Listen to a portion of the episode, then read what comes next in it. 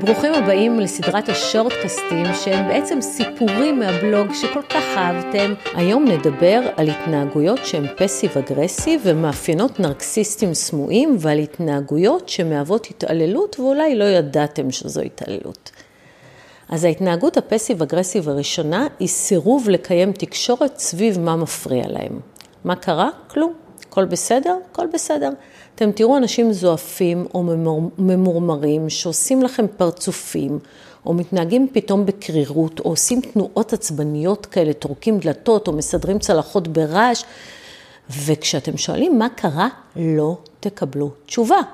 לפעמים אתם תושיבו אותם לשיחה וזה לא יעזור לכם, לא תקבלו תשובה. זו התנהגות שהיא פסיב אגרסיב, כי בעצם הסירוב לשוחח או לדבר בכנות על מה שמפריע להם, הם למעשה מפעילים עליכם טרור רגשי. הפסיב אגרסיב השני הוא טיפולי שתיקה שמהווים התעללות רגשית לכל דבר ועניין. אני לא מדברת על שתיקה קצרה אחרי מריבה, אני מדברת על שבועות, חודשים, וראיתי מקרים של גם שנים שאין שום תקשורת. אין אלימות פיזית, אבל אין שום תקשורת. לא מדברים איתכם, לא עונים לכם, לפעמים אפילו לא מישירים עליכם במבט, או עונים במילה כן, לא, שלום, שלום, זהו.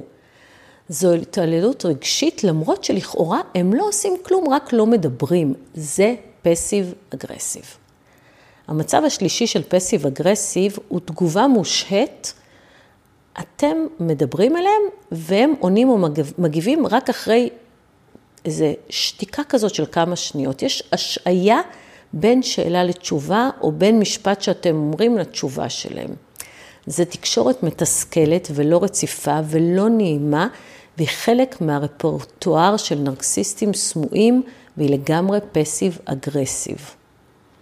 הדבר הרביעי הוא אי קיום הבטחות או עמידה במחויבות, במיוחד כאלה שחשובים לכם.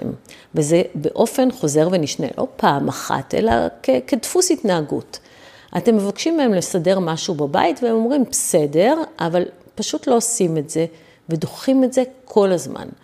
אתם מבקשים מהם לא לאחר להצגה או להזכרה או ליום הורים, והם מבטיחים שיגיעו בזמן ולא מגיעים בזמן.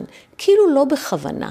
אבל אם הדפוס הזה חוזר שוב ושוב, הוא דפוס פוגעני, למרות שלכאורה מדובר בהתנהלות פסיבית של לא לעשות או לא להגיע בזמן, או לא לעמוד במחויבות אחרת, כשזה דפוס זה פסיב אגרסיב.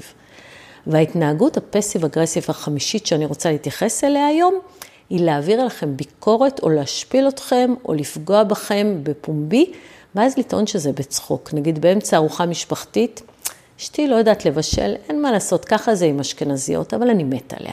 כאילו בצחוק, אבל פוגעני. או ממי, המוח שלך הרבה יותר קטן מהתחת שלך, אם את לא מבינה איך להפעיל את התנור. ואם היא נעלבת, מה קרה לך? ממי, צחקתי איתך. זה עלבונות שהם כאילו בצחוק, אבל הם פוגענים ומשפילים, וגם זה פסיב אגרסיב. ועכשיו בואו נדבר על התנהגויות שאולי לא ידעתם שמהוות התעללות. התעללות סמויה כזאת. ההתנהגות הראשונה היא נהיגה פראית בשביל להפחיד אתכם. בהרבה מערכות יחסים רעילות, כשמתחילה מריבה או מריבה ברכב, או כשמישהו מרגיז את הנהג הנרקסיסט, הוא יתחיל לנהוג בפראות ברמה מפחידה.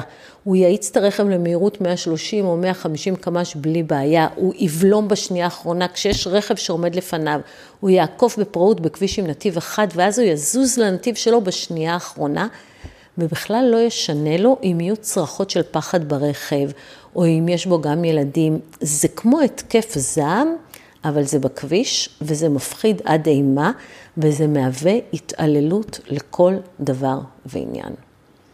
ההתנהגות השנייה היא העלמויות, סינונים, היעדר תגובה, לא עונה.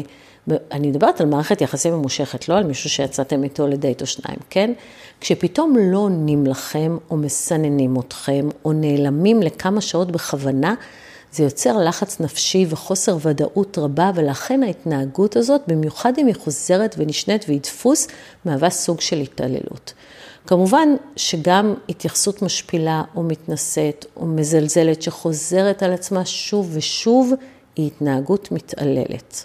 סוג נוסף של התנהגות שמהווה התעללות היא לדרוש מכם לקיים יחסי מין אחרי מריבה קשה, או כשאתם לא רוצים, ואם אתם מסרבים, הם לא יאנסו אתכם, אבל הם יעבירו אתכם כזה סיוט שאתם מעדיפים לקיים יחסים ולמנוע את ההתעללות הזאת, או לקיים יחסים בשביל לשמור על שקט תעשייתי, או מסכימים לעשות דברים שאתם לא ממש רוצים, מהחשש שיעשו אותם עם אחרים, או שזה יוביל לבגידה.